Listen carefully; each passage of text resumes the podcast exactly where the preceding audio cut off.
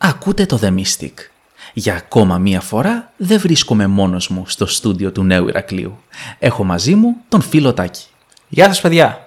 Λοιπόν, Τάκη, θες να εξηγήσεις στους ακροατές γιατί είσαι εδώ? Είμαστε εδώ για να αναλύσουμε την ταινία «Το μωρό της Ρόζμαρι». Η ταινία αυτή κέρδισε στην ψηφοφορία που είχε γίνει σε προηγούμενο επεισόδιο, επομένως σήμερα ήρθαμε εδώ για να παρουσιάσουμε ορισμένες ενδιαφέρουσες πληροφορίες που συγκεντρώσαμε και φυσικά να μοιραστούμε την εμπειρία μας βλέποντας την ταινία. ταινία, έτσι. Πολύ ωραία. Τέλεια. Πάμε. Φύγαμε.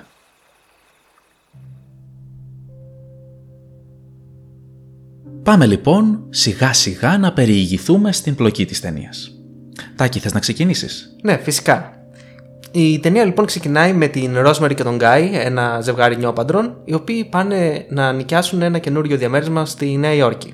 Ο μεσίτης τους δείχνει ένα διαμέρισμα λοιπόν, το οποίο αρέσει πάρα πολύ στη Ρόζμαρι, και αν και ο Γκάι το βρίσκει κάπως ακριβό, τελικά τον πείθει να το νοικιάσουν. Και να αφήσουν το παλιό του σπίτι, το οποίο βλέπουμε αργότερα πως ήταν αρκετά μικρότερο και πιο ταπεινό. Και ανήκει βέβαια σε έναν πολύ καλό φίλο της Ρόζμαρι, τον Hutch, ο οποίος σε ένα γεύμα τους προειδοποιεί πως το καινούριο διαμέρισμα που σκοπεύουν να νοικιάσουν έχει μια προϊστορία δυσίωνη. Μια δυσίωνη προϊστορία, ένα παρελθόν γεμάτο μάγους, μάγισσες, σφαγές βρεφών. Και τελετές γενικότερα, έτσι, σκοτεινές. Ακριβώς. Όπως συμβαίνει λοιπόν σε πολλά horror flicks, οι πρωταγωνιστές μας δέχονται μια προειδοποίηση για την επικινδυνότητα του τόπους στον οποίο πάνε να μείνουν, αλλά την αγνοούν. Την αγνοούν, θα μπορούσαμε να πούμε ότι τους βολεύει κιόλας, διότι τους αρέσει το σπίτι ναι, και φυσικά. Δεν θέλουν ο Χάτς να τους χαλάσει τη ζαχαρένια. Σύντομα μετά την εγκατάστασή τους λοιπόν στο νέο διαμέρισμα, η Ρόζμαρι γνωρίζει μια κοπέλα, την Τέρι, η οποία μένει στο διπλανό διαμέρισμα από αυτούς και την έχουν υιοθετήσει ένα ζευγάρι ηλικιωμένων, οι Κάσταβετ. Ο Ρόμαν και η Μίνη. Ακριβώς. Ε, η Τέρι λέει ότι τις έχουν συμπεριφερθεί πάρα πολύ καλά και δείχνει στη Ρόζμαρι και ένα μενταγιόν το οποίο φοράει, το οποίο έχει μέσα ρίζα Tannis. Ένα βότανο το οποίο την προφυλάσσει εννοείται από το κακό. Κάπως έτσι, έτσι την έχουν ενημερώσει οι Κάστεβετς που της το έδωσαν. Σύντομα μετά από αυτή τη σκηνή, ε, γυρνώντας στο σπίτι τους ο Γκάι και η Ρόζμαρι, βρίσκουν ένα μεγάλο πλήθος από περαστικούς και αστυνομικούς έξω από, το, από, το, από την πολυκατοικία στην οποία μένουν, οι οποίοι έχουν περικυκλώσει το νεκρό σώμα της Τέρι, η οποία φαίνεται ότι πήδηξε από το διαμέρισμα στο οποίο έμενε. Σύντομα στη σκηνή καταφθάνουν και οι Κάστεβετς, έτσι, ναι. Οι οποίοι γύρω από το τραύμα του χαμού της Τέρι καταφέρνουν να γνωριστούν με, τους, με τη Ρόζμαρι και τον Γκάι και έτσι να, κάνουν, να συνάψουν έτσι μια, να την αρχή μιας φιλίας. Ακριβώς. Ναι. Η Μίνη πηγαίνει την επόμενη μέρα στο ε, σπίτι της Ρόζμαρι και την καλεί, αυτήν και τον άντρα της, το βράδυ για δείπνο, το οποίο, την οποία πρόσκληση η Ρόζμαρι από οίκτο δέχεται. Και αν και ο Γκάι αρχικά είναι αρνητικός στην ιδέα, της κάνει τη χάρη και όντως πηγαίνουν να φάνε μαζί με τους Κάσταβετς. Οπότε βλέπουμε ότι στο ξεκίνημα της ταινίας η Ρόζμαρι φαίνεται πως τους δέχεται περισσότερο τους Κάσταβετς, ενώ ο άντρας της, ο σύζυγός της, τους απορρίπτει. Έτσι, ακριβώς, δεν θέλει ακριβώς να τους συναναστρέφεται. Αλλά ύστερα από το δείπνο ή κατά διάρκεια του δείπνου τουλάχιστον, ο Γκάι φαίνεται ότι συμπαθεί πολύ τον Ρόμαν, τον Κάσταβετ, οπότε όταν γυρνάνε σπίτι τους, ανακοινώνει στη Ρόζμαρι ότι σκοπεύει να πάει και την επόμενη μέρα εκεί πέρα για να συζητήσουν. Ναι, γιατί ο λόγος είναι ότι ο Ρόμαν Κάστεβετ έχει διάφορους γνωστούς στο χώρο του θεάματος και ο Γκάι ως ηθοποιός θεωρεί πως μάλλον υπάρχει πιθανότητα να εκμεταλλευτεί αυτές τις γνωριμίες. Ακριβώς. Είναι δηλαδή ιδιωτελής ο σκοπός του. Σύντομα μετά από αυτά τα γεγονότα, η Μίνη Κάσταβετ αρχίζει και κάνει ξαφνικές επισκέψεις στο διαμέρισμα της Ρόζμαρι, διακόπτοντας την από την καθημερινότητά της, και ο Γκάι δέχεται ένα τηλεφώνημα από τον ατζέντη του που τον ενημερώνει ότι εξαιτίας της ξαφνικής τύφλωσης ενός άλλου ηθοποιού έχει αναλάβει τον πρωταγωνιστικό ρόλο σε ένα έργο. Η Ρόζμαρι χαίρεται πάρα πολύ για τα νέα, αλλά όπως φανερώνει στον φίλο της τον Χατς, έχει φόβους διότι δεν βλέπει την πρόθεση του Γκάι να ξεκινήσουν μια οικογένεια. Ναι, γιατί παράλληλα φαίνεται πως ο Γκάι είναι πολύ απορροφημένος στην δουλειά του και στη μελλοντική του καριέρα. Παρ' όλα αυτά, αυτοί οι φόβοι της ε, καθησυχάζονται πολύ σύντομα, καθώς ο Γκάι γυρίζει στο σπίτι με ένα μπουκέτο τριαντάφυλλα και της ανακοινώνει πως είναι έτοιμος να ξεκινήσουν να κάνουν παιδιά για να αναπτύξουν την οικογένειά τους. Το ίδιο βράδυ λοιπόν, ο Γκάι και η Ρόζμαρι έχουν ένα ρομαντικό δείπνο, το οποίο διακόπτεται από την Μίνη Κάσταβετ, η οποία τους χτυπάει την πόρτα και τους φέρνει ένα επιδόρπιο. Το οποίο ε, ο Γκάι φέρνει στο τραπέζι για να το μοιραστεί με την Ρόζμαρι. Η Ρόζμαρι σημειώνει πως δεν της αρέσει η γεύση, έχει κάτι παράξενο, όμως ο Γκάι ιδιαίτερα επιθετικά επιμένει να το φάει. Η Ρόζμαρι τρώει μερικές μπουκές, αλλά μόλις ο Γκάι φεύγει από το τραπέζι, πετάει το υπόλοιπο. Λέει πως έχει μια γεύση κυμολίας, σαν ναι, από ναι, κυμολία, ναι. Ας πούμε. Αφού τρώνε το γλυκό, η Ρόζμαρι αρχίζει και αισθάνεται αδύναμη και μια υπνηλία. Ο Γκάι την παίρνει στην αγκαλιά του και τη μεταφέρει στο κρεβάτι και της βγάζει τα ρούχα, ενώ η Ρόζμαρι σιγά σιγά πέφτει σε, ένα... σε ύπνο. Θα έλεγα περισσότερο περνάει σε μια φάση μεταξύ λιποθυμίας και ύπνου. Ισχύει. Διατηρεί Δεν... ναι. ελαφρά τις αισθήσεις της. Ωραία. Όσο λοιπόν ο Γκάι αρχίζει να την γδίνει, εκείνη αρχίζει να έχει ένα πολύ ζωντανό όνειρο, στην κατάληξη του οποίου βλέπει τον εαυτό της ξαπλωμένο και δεμένο σε ένα κρεβάτι που θυμίζει βωμό και πάνω της τον ίδιο το σατανά να ερωτοτροπεί με το σχεδόν δίχως αισθήσει σώμα της. Σωστό. Ενώ γύρω είναι περικυκλωμένη από ένα ε, πλήθος ηλικιωμένων γυμνών, ανάμεσα στους οποίους είναι και οι γείτονές της η Κάσταβετς και ο άντρας της ο Γκάι. Η Ρόζμαρι εντός αυτού του ονείρου βλέπει και τον ίδιο τον Πάπα, που μας φέρνει στο νου τις καθολικές της καταβολές, στον οποίο ζητά συγγνώμη. Ακριβώς. Συγγνώμη για την πράξη της μάλλον να ερωτοτροπεί με τον α, διάβολο. Το επόμενο πρωί λοιπόν η Ρόζμαρι ξυπνά κάπως από προσανατολισμένη και διαπιστώνει ότι έχει γρατζουνιά στο σώμα της, και όταν ρωτάει τον Γκάι τι συνέβη, αυτός φανερώνει πως έκαναν έρωτα ενώ αυτή ήταν αναίσθητη και το προσπερνάει έτσι απλά το γεγονός. Στο άμεσο διάστημα η Ρόζμαρι λαμβάνει κάποια πολύ ευχάριστα για εκείνη νέα από τον γυναικολόγο της, τον δόκτορα Χίλ, ότι δηλαδή έχει μείνει έγκυος. Και αυτά τα ευχάριστα νέα σπέβδει να τα, να τα μοιραστεί με τον σύζυγό της, τον Γκάι. Ο οποίος μόλις μαθαίνει τα νέα πάει να ενημερώσει τους γείτονές τους, τους Κάσταβετς. Αμέσως είναι το πρώτο πράγμα που κάνει και είναι και προς έκπληξη της Ρόζμαρι, η οποία δεν καταλαβαίνει γιατί να το κάνει αυτό. Ακριβώς. Ας πούμε. Και οι οποίοι ιδιαίτερα χαροποιούνται από τα νέα και αρχίζουν να επεμβαίνουν πολύ περισσότερο στη ζωή της από εκείνο το σημείο. Ε, συγκεκριμένα την ενημερώνουν ότι πρέπει να σταματήσει να επισκέπτεται τον παλιό της γυναικολόγο, τον δόκτορα Χίλ, και να αρχίσει να επισκέπτεται έναν πολύ καλύτερο γιατρό, τον δόκτορα Σάπερστιν, ο οποίος είναι και προσωπικός τους φίλος. Η Ρόζμαρι, ύστερα από πίεση από τους γείτονές της και τον άντρα της, ε, αποφασίζει να αρχίσει να επισκέπτεται αυτόν τον γυναικολόγο, ο οποίος ε, της προτείνει κάποιες ανορθόδοξες ε, πρακτικές. Ακριβώς. Πρώτα απ' όλα της προτείνει να κόψει τα, τα χάπια. Οποιουσδήποτε βιταμίνες ε, που μπορεί να, προ, ε, να ήταν καθιερωμένη πρακτική, ιατρική πρακτική εκείνο τον καιρό. Γενικά τα τυποποιημένα ιατρικά σκευάσματα, φαρμακευτικά σκευάσματα, ας πούμε, να τα σταματήσει. Και να τα αντικαταστήσει με ένα ε, milkshake ουσιαστικά με βότανα που θα της έφτιαχνε κάθε μέρα η γειτόνισά της, η Μίνη Κάσταβετ. Ένα κοκτέιλ βοτάνων θα μπορούσαμε να ναι. πούμε. Ενώ ταυτόχρονα της προτείνει να σταματήσει να διαβάζει οποιοδήποτε βιβλίο γυναικολογίας για την εγκυμοσύνη. Και παράλληλα να σταματήσει να ακούει και να συμβουλεύεται τις φίλες της ή τους συγγενείς της σχετικά με πληροφορίες που αφορούν την, το θέμα της εγκυμοσύνης. Κοινώς προσπαθεί να την αποκόψει από οποιοδήποτε άλλο είδος πληροφόρησης πέρα από τις δικές του συμβουλές. Ακριβώς. Καθώς προχωράει λοιπόν η εγκυμοσύνη της Ρόζμαρι, ε, γίνεται συνεχώς και πιο αδύναμη, το δέρμα της γίνεται πιο χλωμό και όλοι οι, όλους της ο περίγυρος, οι γείτονές της, ο άντρας της και ο δόκτωρας Σάπερστιν το αντιμετωπίζουν σαν κάτι τελείως φυσιολογικό. Ακριβώς, ότι ο πόνος που νιώθει στα σπλάχανα της είναι φυσιολογικός, λέει χαρακτηριστικά ότι νιώθει σαν κάτι να της φύγει τα, τα σωθικά, ας πούμε. Ακριβώς, αλλά ο, ο δόκτωρας Σάπερστιν της λέει ότι είναι τελείως φυσιολογικό και θα φύγει με τον καιρό. Η ίδια η Ρόζμαρι αγχώνεται, αλλά υποκύπτει στις συνεχείς διαβεβαιώσεις από τον περίγυρό της ότι όλα θα πάνε καλά. Ο μοναδικός που φαίνεται να έχει αμφιβολίες είναι ο φίλος της ο Hutch, ο οποίος όταν την επισκέπτεται της λέει πως ε, δεν του μοιάζει καλά και αμφιβάλλει για τις ε, συμβουλές που της έχει δώσει ο δόκτωρας Σάπερστιν.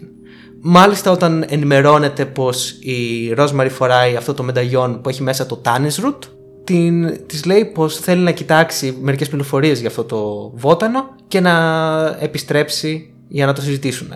Σύντομα τη ζητάει να τον συναντήσει την επόμενη μέρα κάπου έξω από το διαμέρισμα ώστε να της δώσει κάποιες πληροφορίες. Όμως όταν η Ρόζμαρι πηγαίνει στο σημείο του ραντεβού τους, ο Hutch δεν εμφανίζεται ποτέ. Πηγαίνει λοιπόν προβληματισμένη σε έναν τηλεθάλαμο, βλέποντας ότι ο Hutch έχει καθυστερήσει τόσο πολύ, και τον καλεί σπίτι του, όπου απαντάει μία φίλη του και την ενημερώνει πως το προηγούμενο βράδυ είχε, είχε πάθει κάποιο επεισόδιο και είχε πέσει σε κόμμα. Ακριβώς, και τον έχουν στο νοσοκομείο. Σύντομα μετά από το τηλεφώνημα αυτό, η εντελώς τυχαία βρίσκει την Μίνη Κάσταβετ στο δρόμο, η οποία παρατάει τα ψώνια της για να την συνοδεύσει πίσω στο διαμέρισμα. Η εγκυμοσύνη συνεχίζει λοιπόν και η Ρόζμαρι γίνεται όλο και πιο αδύναμη.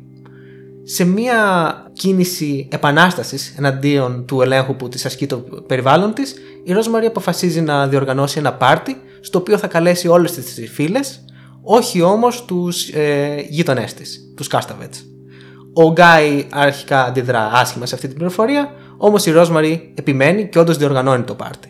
Κατά τη διάρκεια του πάρτι λοιπόν, η Ρόζμαρι αισθάνεται ξαφνικά έντονους πόνους στα σπλάχνα της, απελπίζεται και την πιάνουν τα κλάματα μπροστά στις φίλες της, οι οποίες την παίρνουν στην κουζίνα για να καταλάβουν ακριβώς τι συμβαίνει. Και όταν τους ενημερώνει για το ιατρικό πρόγραμμα μέσα στο οποίο την έχει βάλει ο δόκτωρας Σάπερστιν, όλες επιμένουν πως πρέπει οπωσδήποτε να ξαναεπισκεφτεί τον δόκτωρα Χίλ για να πάρει μια δεύτερη γνώμη. Εν τω μεταξύ ο Γκάι προσπαθεί να μπει στην κουζίνα να δει τι συμβαίνει, τι της λένε οι φίλες της, και είναι πολύ δυσαρεστημένος που δεν μπορεί να συμμετέχει σε αυτή τη συζήτηση. Και ύστερα από το πάρτι, όταν φεύγουν όλες οι φίλες της, η Ρόζμαρι του ανακοινώνει πως έχει αποφασίσει πως θέλει να πάει ξανά στον δόκτωρα Χίλ και να αρχίσει να παίρνει βιταμίνες και όχι αυτό το ιδιαστικό μείγμα βοτάνων που την προμηθεύει η Μίνη Κάσταβετ κάθε μέρα. Ο Γκάι είναι πάρα, αντιδρά πάρα πολύ άσχημα. Ε, λέει ότι αυτό δείχνει έλλειψη ευγνωμοσύνης προς τους γείτονές της, και πάνω στον καυγά τους οι πόνοι στα σπλάχνα της Ρόζμαρι εξαφανίζονται και αισθάνεται για πρώτη φορά το χτύπημα από το μωρό στην κοιλιά της, και αυτό την καθησυχάζει και την κάνει να ξεχάσει ό,τι αμφιβολία είχε για την ιατρική προσέγγιση του δόκτωρα Σάπερστιν. Τρεις εβδομάδες λοιπόν πριν από την προγραμματισμένη γέννα της Ρόζμαρι, ενημερώνεται πως ο Hutch απεβίωσε. Φτάνει καθυστερημένα στην κηδεία, όπου συναντάει τη φίλη του Hutch που την είχε ενημερώσει αρχικά για την κατάσταση της υγείας του, και αυτή της δίνει το βιβλίο που ο Hutch σκόπευε να της παραδώσει την ημέρα του προγραμματισμένου τους ραντεβού. Το βιβλίο έχει τίτλο All of them witches. Φαίνεται λοιπόν πως αυτό το βιβλίο είναι μια πραγματεία σχετικά με το θέμα των μαγισσών και περιέχει διάσημους μάγους. Ένας από αυτούς είναι και ο διάσημος Μαρκάτο.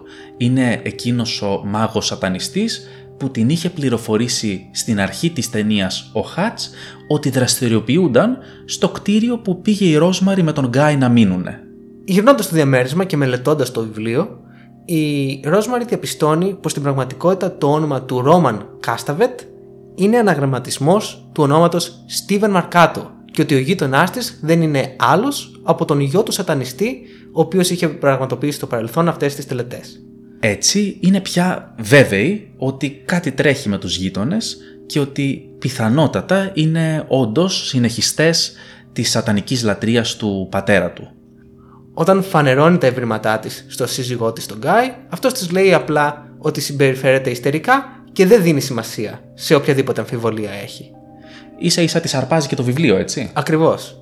Όταν επισκέπτεται την επόμενη φορά τον δόκτωρα Σάπερστιν, ο ίδιος την ενημερώνει πως ο Ρόμαν είναι πολύ κοντά στο θάνατο και ότι σύντομα οι Κάσταβετς θα φύγουν σε ένα ταξίδι για να ζήσουν τις τελευταίες μέρες του Ρόμαν. Οπότε αυτό καθησυχάζει προσωρινά τη Ρόζμαρι. Επιστρέφοντας στο σπίτι, ο Γκάι της φανερώνει ότι πέταξε το βιβλίο που της είχε δώσει ο Hutch επειδή την έκανε να συμπεριφέρεται ιστερικά. Και κάπως έτσι η Ρόζμαρι αρχίζει να επιβεβαιώνει τις υποψίες της ότι ο Γκάι είναι και αυτός μπλεγμένος στην όλη προσπάθεια ε, να την παγιδεύσουν. Πάει και αγοράζει κάποια έξτρα βιβλία που πραγματεύονται τη μαγεία από ένα βιβλιοπωλείο και μέσα βρίσκει πληροφορίες για διάφορες σατανικές τελετές στις οποίες η σέκτα των μάγων μπορεί στην πραγματικότητα να βλάψει ένα άτομο εάν πάρει ένα προσωπικό το αντικείμενο. Και διαπιστώνει ότι με τέτοιο τρόπο βλάψανε τον φίλο της, τον Hutch, κλέβοντάς του ένα γάντι, και με τέτοιο τρόπο βλάψανε και τον ανταγωνιστή ηθοποιό του Γκάι, του οποίου πήρε το ρόλο, όταν ο Γκάι αντάλλαξε με αυτόν την κραβάτα του. Καθώς η Ρόζμαρι διαπιστώνει πως ο Γκάι συνεργάζεται με τους σατανιστές Κάσταβετς, πακετάρει κάποια πράγματά της, παίρνει μερικά χρήματα και αποφασίζει να δραπετεύσει από το διαμέρισμα. Και το πρώτο πράγμα που κάνει είναι να επισκεφθεί τον δόκτορα Σάπερστιν. Εκεί πέρα, περιμένοντας να έρθει η ώρα του ραντεβού της στη γραμματεία, διαπιστώνει από μια συζήτηση που έχει με την ρεσεψιόν πως ο δόκτορα Σάπερστιν έχει την ίδια μυρωδιά που έχει το Tannis Root στο μενταγιόν που φορούσε. Επομένως, τον συσχετίζει απευθείας με τον Ρόμαν και τη Μίνη Κάσταβετ. Καταλαβαίνει δηλαδή πως και εκείνος συνεργάζεται μαζί τους. Οπότε, ε, βρίσκοντας μια δικαιολογία, φεύγει πριν συναντήσει τον δόκτορα Σάπερστιν και πηγαίνει σε ένα τηλεφωνικό θάλαμο, καλεί τον δόκτορα Χίλ, τον παλιό της γυναικολόγο, και του ζητάει να τη δεχτεί άμεσα. Ο οποίος, αν και είναι διστακτικός, τη δέχεται. Απρόθυμα τη δέχεται, αλλά φαίνεται στην αρχή να δείχνει κατανόηση προς όσα του λέει, διότι του εξιστορεί όλα όσα έχει βιώσει τους τελευταίους μήνες και εκείνος φαίνεται πως δεν του φαίνονται τόσο παράξενα αυτά που ακούει. Την κοιτάει με δυσπιστία, αλλά τουλάχιστον την παρακολουθεί, και στη συνέχεια της προσφέρει ένα δωμάτιο στην κλινική του, όπου μπορεί να ξεκουραστεί και να βρει καταφύγιο. Δημιουργείται ένα αίσθημα ελπίδας ε, σε αυτό το σημείο της ταινίας, το οποίο όμως διακόπτεται απότομα όταν η Ρόζμαρι ξυπνάει από τον ύπνο της. Βλέπει τον δόκτορα Χίλ να έχει ενημερώσει τον Γκάι και τον δόκτορα Σάπερστιν, οι οποίοι εισέρχονται στο δωμάτιο. Ο δόκτορας Σάπερστιν την προειδοποιεί να τους ακολουθήσει χωρίς να φέρει αντίσταση, διότι διαφορετικά μπορεί να την κλείσουν σε κάποια ψυχιατρική κλινική. Η Ρόζμαρι, έχοντας χάσει πια κάθε ελπίδα και έλεγχο, αναγκάζεται να τους ακολουθήσει. Τη συνοδεύουν σε ένα ταξί και στη συνέχεια την οδηγούν στο διαμέρισμα στο οποίο μένει. Η Ρόζμαρι κάνει μια απόπειρα να ξεφύγει από τον άντρα της και τον δόκτορα Σάπερστιν, όμως βρίσκεται περικυκλωμένη και από τα άλλα μέλη της οργάνωσης των σατανιστών, οι οποίοι όλοι την ακινητοποιούν στο κρεβάτι, και ο δόκτορας Σάπερστιν της κάνει μια ηρεμιστική ένεση, ενώ η Ρόζμαρι εισέρχεται στη διαδικασία της γέννας. Αρχίζει λοιπόν να βιώνει τους, τις πρω, τους πρώτους πόνους, ας πούμε. Ε... Και στη συνέχεια χάνει τις αισθήσεις της εξαιτίας της ένεσης που της έκανε ο δόκτορας Σάπερστιν. Οπότε στην ουσία είναι λιπόθυμη ενώ γεννάει. Ακριβώς. Όταν πια επανέρχεται η Ρόζμαρι, το πρώτο πράγμα που κάνει είναι να ενδιαφερθεί για, το, για την υγεία του παιδιού. Ο σύζυγός της την ενημερώνει πως το παιδί είναι μια χαρά. Αργότερα όμως, όταν έρχεται ο μεευτήρας και γυναικολόγος της, ο Σάπερστιν, της λέει ότι το παιδί ήταν σε λάθος θέση κατά τη διάρκεια της γέννας και έτσι το έχασαν. Έτσι λοιπόν φάσκουν και αντιφάσκουν ο, ο δόκτωρας και ο Γκάι, ο άντρας της. Ακριβώς. Επομένως είναι λογικό η Ρόζμαρι να μπαίνει σε αμφιβολίες πάλι. Υποθέτει λοιπόν πως το παιδί της είναι ακόμα ζωντανό. Στο επόμενο διάστημα βέβαια, ε, καθώς την περιθάλπτουν ο δόκτωρας και ο άντρας της, της προσφέρουν κάποια χάπια την οποία, τα οποία της δίνουν να παίρνει καθημερινά, και η Ρόζμαρι αρχίζει να τα κρύβει στο κρεβάτι αντί να τα παίρνει. Παράλληλα, ενώ, ενώ της δίνουν τα χάπια, φροντίζουν ώστε να αντλεί το μητρικό της γάλα και το αποσπούν, και όταν εκείνη τους ρωτάει πού το πηγαίνουν, τι το κάνουν, της απαντούν πως το πετούν. Σύντομα μετά από αυτά τα γεγονότα, η Ρόζμαρι ακούει το κλάμα ενός μωρού να έρχεται από την άλλη μεριά του τοίχου, από το διπλανό διαμέρισμα, και αυτό θεμελιώνει πια την αντίληψή της ότι το μωρό της ζει και βρίσκεται στα χέρια των Κάσταβετς. Περιμένει λοιπόν να μαζέψει τις δυνάμεις της, και όταν έρχεται η κατάλληλη στιγμή και μένει μόνη της στο διαμέρισμα, παίρνει ένα μαχαίρι από την κουζίνα και, ακολουθώντας ένα μυστικό πέρασμα που οδηγεί μέσα από την ντουλάπα της στο διαμέρισμα των γειτόνων της, των Κάσταβετς, εισέρχεται σε αυτό. Φτάνοντας στο σαλόνι του διαμερίσματος, διαπιστώνει πως βρίσκεται μπροστά σε μια συγκέντρωση από τους διάφορους γειτονές της, Ο Ρόμαν και η Μίνη βρίσκονται εκεί πέρα, ενώ την είχαν ενημερώσει προηγουμένως ότι ο Ρόμαν βρισκόταν πολύ κοντά στο θάνατο, καθώς επίσης βρίσκεται εκεί και ο Γκάι. Στο βάθος του σαλονιού διακρίνει μία κούνια μωρού, η οποία είναι ντυμένη στα μαύρα πέπλα. Έχει έτσι μαύρα τούγια και από πάνω της είναι κρεμασμένος ένας ανάποδος σταυρός. Οι διάφοροι παρευρισκόμενοι στη συγκέντρωση την κοιτούν με απορία, αλλά κανένας δεν φαίνεται να αντιδρά βία. Η Ρόζμαρι σιγά σιγά προσεγγίζει την κούνια στο βάθος του σαλονιού και κοιτάζει το μωρό. Σε αυτό το σημείο έχουμε μια παρεμβολή μιας εικόνας ε, ανάμνησης από το όνειρό της, ε, που είναι τα μάτια του σατανά, και ουρλιάζει σοκαρισμένη τι έχετε κάνει στα μάτια του, τι, είναι, τι δεν πάει καλά με τα μάτια του.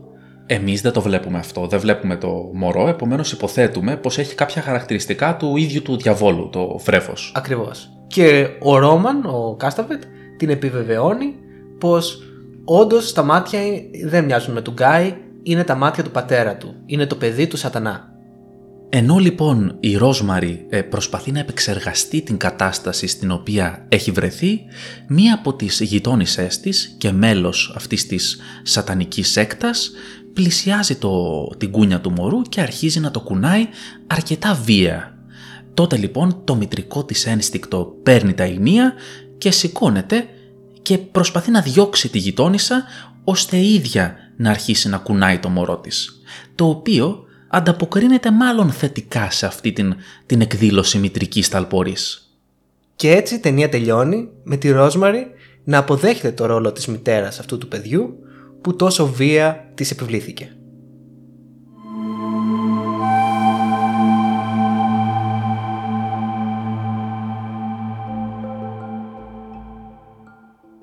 Αυτά λίγο πολύ με την πλοκή της ταινίας.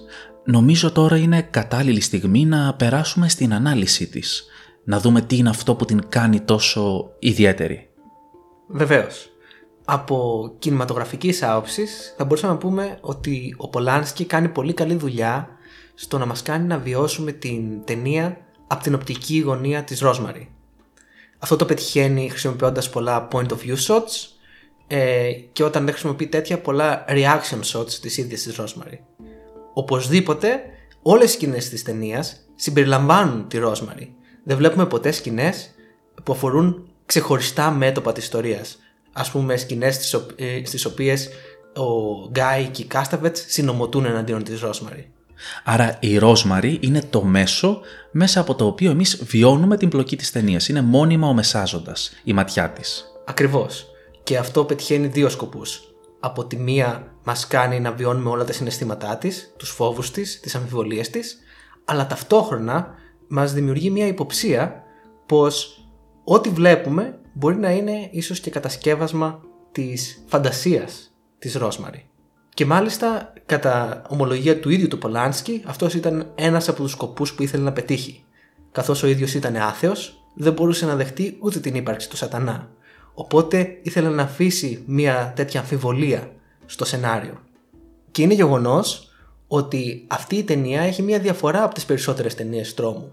Στις περισσότερες ταινίες τρόμου, οι πρωταγωνιστές αντιμετωπίζουν μεταφυσικούς κινδύνους, στοιχιά, τέρατα, αλλά σε αυτήν την ταινία δεν βλέπουμε ποτέ μεταφυσικά στοιχεία. Ακόμα και την ύπαρξη του σατανά, τα μάτια του, τα βλέπουμε μόνο μέσα από το όνειρο της Ρόζμαρι, το οποίο από τη φύση του μπορεί να αποτελεί μία φαντασία. Να προσθέσω εδώ ότι είναι χαρακτηριστικό ότι οι ανταγωνιστές στην ταινία δεν είναι άλλοι από τους γείτονές της. Είναι μεν ε, συνεργάτες του σατανά, αλλά στη βάση τους είναι οι άνθρωποι της διπλανής πόρτας. Ακριβώς, ακριβώς. Έτσι ο τρόμος μας δεν προέρχεται καθαρά από αυτό που βλέπουμε, αλλά από την συνειδητοποίηση ότι είναι κάτι το οποίο θα μπορούσε να είναι αληθινό και να συμβεί και σε εμάς. Ένα άλλο ενδιαφέρον στοιχείο της ταινίας που νομίζω οφείλουμε να αγγίξουμε είναι ο ίδιος ο χαρακτήρας της Ρόζμαρι. Ναι, ακριβώς. Και θα μπορούσαμε να πούμε ότι χαρακτηρίζεται από μεγάλη παθητικότητα και ενοχές. Και τη ρίζα αυτών των χαρακτηριστικών της μπορούμε να την εντοπίσουμε στην καθολική κατήχηση που έλαβε κατά τα παιδικά της χρόνια. Ίσως ένας παράγοντας να είναι και η πίεση που δέχεται από την ίδια της την οικογένεια. Δηλαδή βλέπουμε ότι γίνεται σκοπός της να αποκτήσει μια οικογένεια με παιδιά, ε, mm-hmm. στο πρότυπο των μεγάλων αδερφών της, έτσι. Ακριβώς, αναφέρει συνεχώς ότι οι αδερφές της έχουν ήδη πετύχει να κάνουν την οικογένειά τους και να έχουν πολλά παιδιά, και βλέπουμε ότι στην πραγματικότητα ζηλεύει, παρά το γεγονός ότι έχει κάνει κατά κάποιο τρόπο την επανάστασή της, επιλέγοντας να πάει με τον Γκάι, ο οποίος δεν είναι καθολικός, φαίνεται να είναι άθεος, να πάει μαζί του, να μείνει στη Νέα Υόρκη και να απομακρυνθεί από το καθολικό της περιβάλλον. Βλέπουμε ότι την ακολουθεί υποσυνείδητα ε, αυτό το καθήκον, να κάνει οικογένεια με πολλά παιδιά. Το οποίο βέβαια γίνεται προφανές σε αυτό που αναφέραμε και νωρίτερα, που κατά τη διάρκεια του ονείρου της, όταν στην ουσία βιάζεται από τον Σατανά, στο όνειρό της εμφανίζεται και ο Πάπας. Ναι, ναι, και εκείνη η αποκορύφωση αυτή, αυτής της καθολικής αντίληψης που έχει και των ενοχών, ενώ κακοποιείται κυριολεκτικά από τον Σατανά, δεν έχει κανένα έλεγχο για αυτό που της συμβαίνει, το πρώτο της μέλημα είναι να απολογηθεί στον Πάπα για το βιασμό της. Το οποίο είναι, νομίζω, είναι ενδεικτικό, είναι ενδεικτικό για, την, για το χαρακτήρα της ηρωίδας. Ναι, ναι, ναι.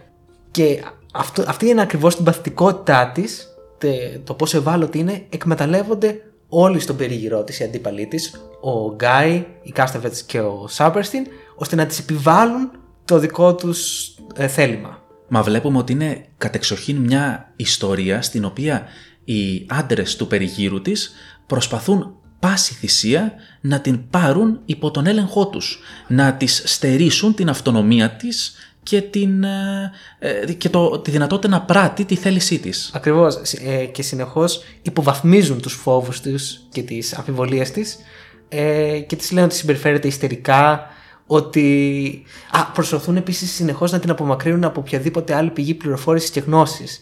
Δηλαδή το γεγονός ότι της προτείνει ο Σάπερστιν να σταματήσει να διαβάζει ή να σταματήσει να επικοινωνεί με τις φίλες της είναι ένας τρόπος να την ελέγξουν. Και αυτό δεν είναι τυχαίο, γιατί στο πρόσωπο του Σάπερστιν και του Γκάι και του Ρόμαν ναι. ε, βλέπουμε να αντανακλάται στην ουσία η πατριαρχική δομή της κοινωνίας. Βλέπουμε ότι έμεσα και άμεσα γίνεται προσπάθεια ο χαρακτήρας αλλά και οι επιλογές της Ρόζμαρι να διαμορφωθούν και να ταιριάξουν στις δικές τους επιθυμίες και απαιτήσεις. Ναι, ναι, ακριβώς. Και νομίζω το πιο συνταρακτικό ε, γεγονός που δείχνει αυτή τη δομή της κοινωνίας είναι η αντίδραση του δόκτωρα Χίλ όταν του ζητάει τη βοήθεια η Ρόζμαρι. Ο δόκτωρας Χίλ δεν ανήκει στους σατανιστές και είναι γενικολόγος, εννοείται ότι πράττει για, προς το συμφέρον της Ρόζμαρι.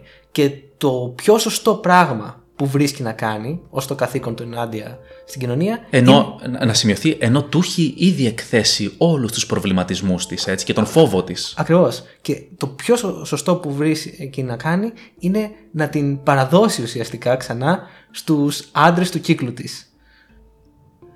Ε, ένα άλλο φαινόμενο που καταφέρνει να περιγράψει πολύ αποτελεσματικά η ταινία είναι η παράνοια που συνοδεύει το, την ζωή στις μεγαλοπόλεις και τον τότε σύγχρονο τρόπο ζωής.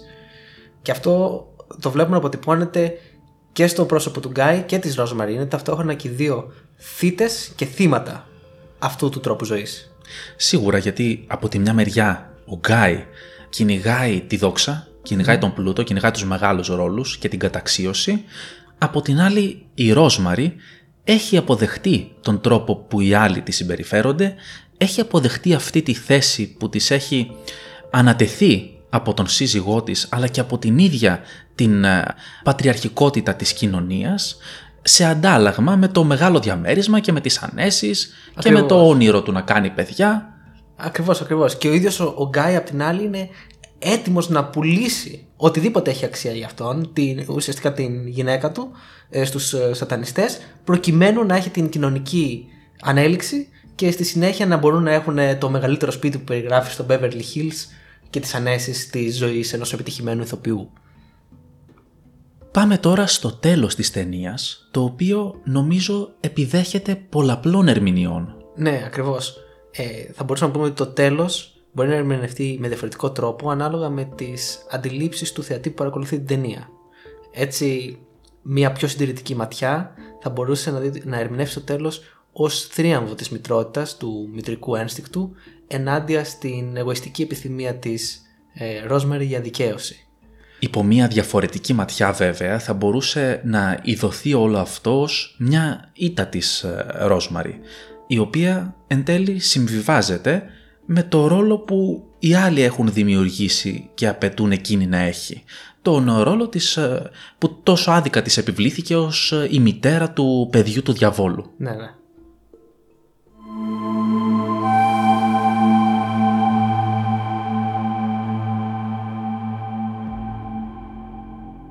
Ας αναφέρουμε όμως τώρα και κάποια πράγματα που αφορούν την οκάλτ θεματική της ταινίας.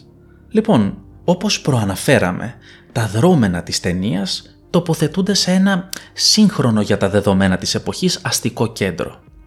Η δράση εκτιλήσεται κυρίως εντός διαμερισμάτων, τα οποία είναι διακοσμημένα τυπικά και πιθανώς, δεν ξέρω αν σου πέρασε και εσένα αυτό σαν συναίσθημα, mm-hmm. αλλά ήταν αρκετά άγευστα. Ναι. Ε, από την άλλη, στα εξωτερικά πλάνα κυριαρχεί επίσης το αστικό τοπίο. Δηλαδή, είναι μια πόλη, ας πούμε, πνιγμένη Ουρανο... στο τσιμέντο, ουρανοξύστες, ναι, ναι. πολύ συχνά στη δρόμη. Επομένως, έχουμε έναν χώρο ο οποίος δεν είναι έντονα χρωματισμένος, δεν έχει χαρακτηριστικά γνωρίσματα έντονα. Ε, διαρκώς επαναλαμβάνεται αυτός ο χώρος και νομίζω μας παραπέμπει στην ρουτίνα της ε, σύγχρονης καθημερινής αστικής ζωής. Ναι, σαφώς. Δεν υπάρχουν εκπλήξεις σε αυτή τη ζωή και αν υπάρχουν είναι πολύ ρυθμισμένες.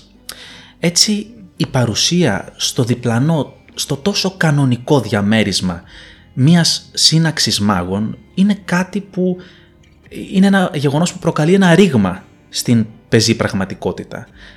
Είναι κάτι το απίστευτο, το παράξενο και δημιουργεί ως γεγονός μια αντίθεση ιδιαίτερα έντονη. Mm-hmm. Ε, επομένως, θα μπορούσαμε να κάνουμε λόγο για μια επαναμάγευση της πραγματικότητας. Του αστικού τοπίου. Ακριβώς. Ε, το παράξενο, το μυστήριο, η μαγεία ξαφνικά εισβάλλουν στο χώρο της πόλης και βρίσκονται στο διπλανό διαμέρισμα. Ε, η αντίθεση είναι αξιοσημείωτη γιατί είναι κάτι που δεν έχουμε συνηθίσει. Στο μυαλό μας οι μάγοι και οι μάγισσες συνήθως ζουν σε απομονωμένα μέρη, ας πούμε. Στο στα, δάσος. Στο δάσος, βαθιά στα ρουμάνια, ε, στα ψηλά βουνά. Ε, ή τουλάχιστον ανάμεσα στο χωριό και στο δάσος, στην επαρχία. Δεν θα περίμενες πως βρίσκεται στο διπλανό διαμέρισμα, ας πούμε. Ενός ουρανοξύστη. Ναι. ναι, μια ομάδα μάγων. Ε, είναι λοιπόν μια παραδοξότητα αυτό. Και εντάσσεται σε αυτό που θα χαρακτηρίζαμε ως urban weird. Mm. Βλέπουμε έτσι στα σπλάχνα της πόλης ε, να δρά μια ομάδα μάγων, η οποία κατά πώς φαίνεται έχει πολύ πλούσιο παρελθόν, το οποίο είναι γενικά γνωστό. Τι συμβαίνει τώρα, που, που στηρίζεται η δύναμη αυτής της ομάδας. Από τη μια μεριά είναι πολύ δύσκολο να τους ανιχνεύσουν. Είναι πολύ δύσκολο να τους εντοπίσουν.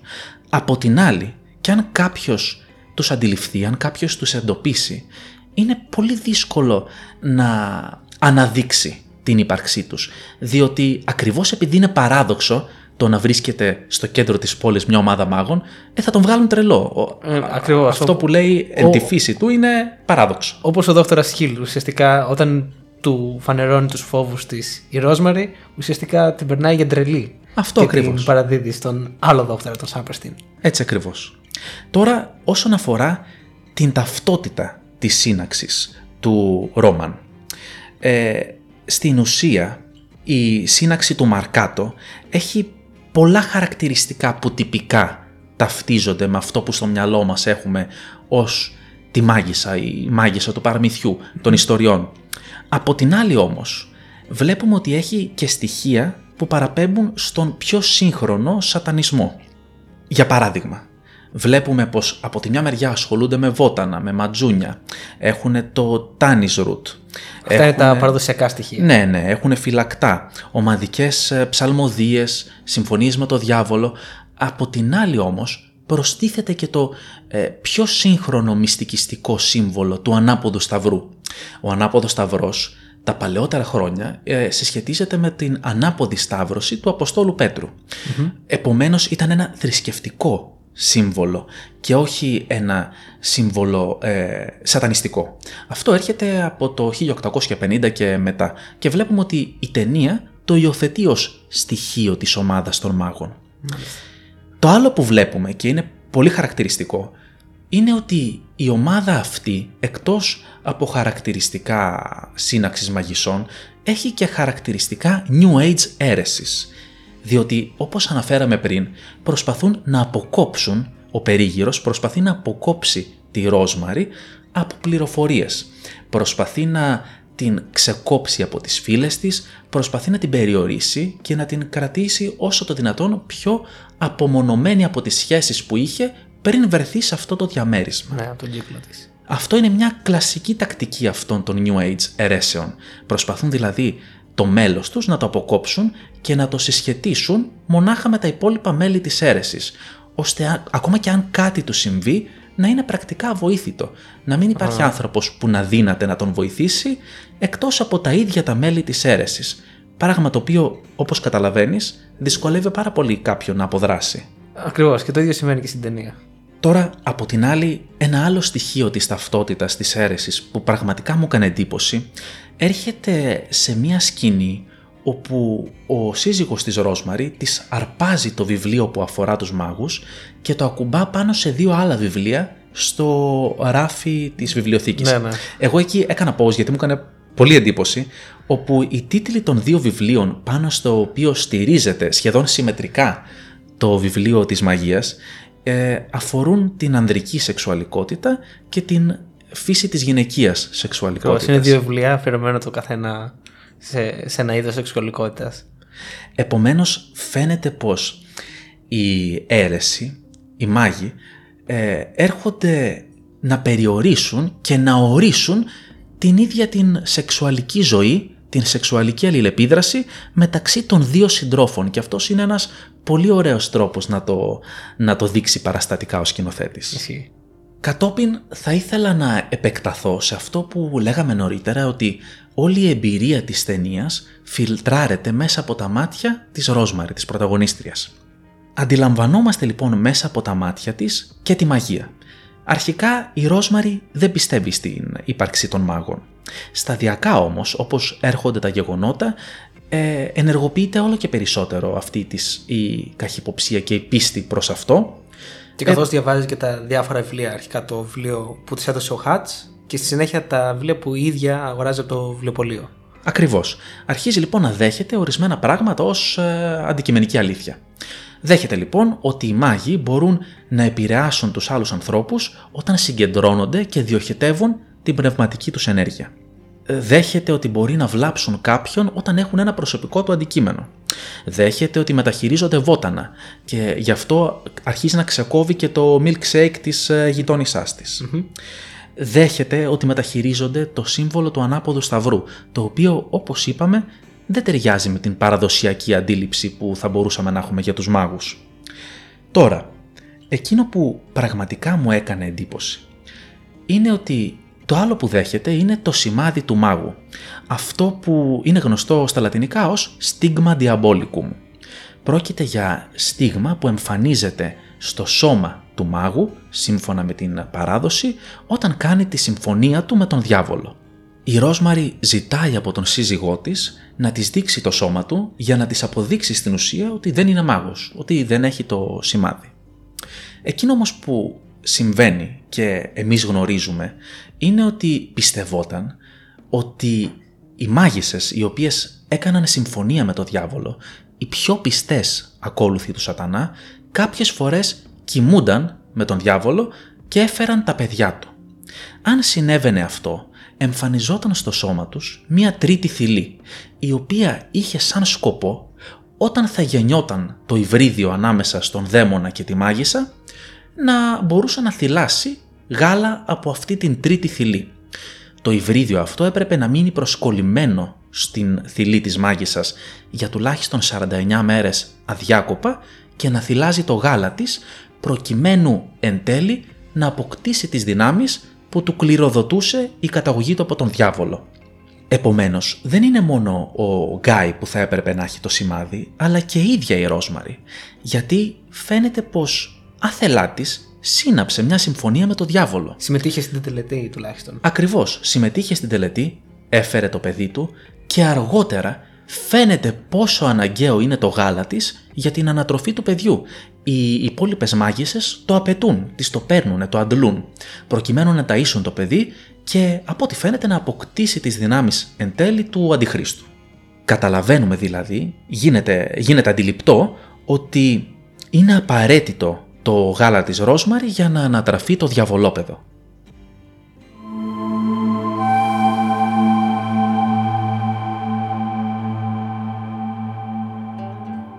Αυτά όσον αφορά το μυστικιστικό στοιχείο στην ταινία.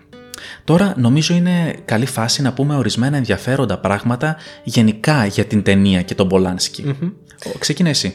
Okay, ένα ενδιαφέρον στοιχείο είναι ότι η ταινία ακολουθεί πιστά την πλοκή του ομώνυμου βιβλίου, σε βαθμό που πολλοί διάλογοι έχουν διατηρηθεί ατόφιοι μέσα από το βιβλίο. Ένα άλλο ενδιαφέρον fact που εντόπισα ψάχνοντας για την ταινία είναι η πιθανή σχέση με τα γυρίσματα του γνωστού σατανιστή και ιδρυτή της Εκκλησίας του Σατανά Αντών Λαβέη. Τον έχεις ακουστά? Όχι. Γενικά αυτό κυκλοφορεί σαν μύθος, αλλά πιθανότατα δεν ισχύει. Δεν είναι Ποιο, πραγματικότητα. Δηλαδή ότι βοήθησες στα γυρίσματα της ταινίας. Ναι, σαν σύμβουλος. Okay. Και πολλοί φέρνουν σαν αντεπιχείρημα αυτό που πες νωρίτερα, ότι είναι τόσο ακριβής η μεταφορά του βιβλίου που δεν θα χρειαζόταν καν η, η συμβουλή του γνωστού σατανιστή. Οκ, okay, το καταλαβαίνω αυτό. Και επίσης είπαμε ότι ο Πολάνσκι ήταν αρνητής οποιασδήποτε θρησκευτικής ιδέας, ακόμα και του σατανισμού. Οπότε δεν βλέπω πώς θα μπορούσε να συνεργαστεί με έναν τέτοιο άνθρωπο. Ακριβώς έτσι. Τώρα, σχετικά με τον Πολάνσκι. Ναι.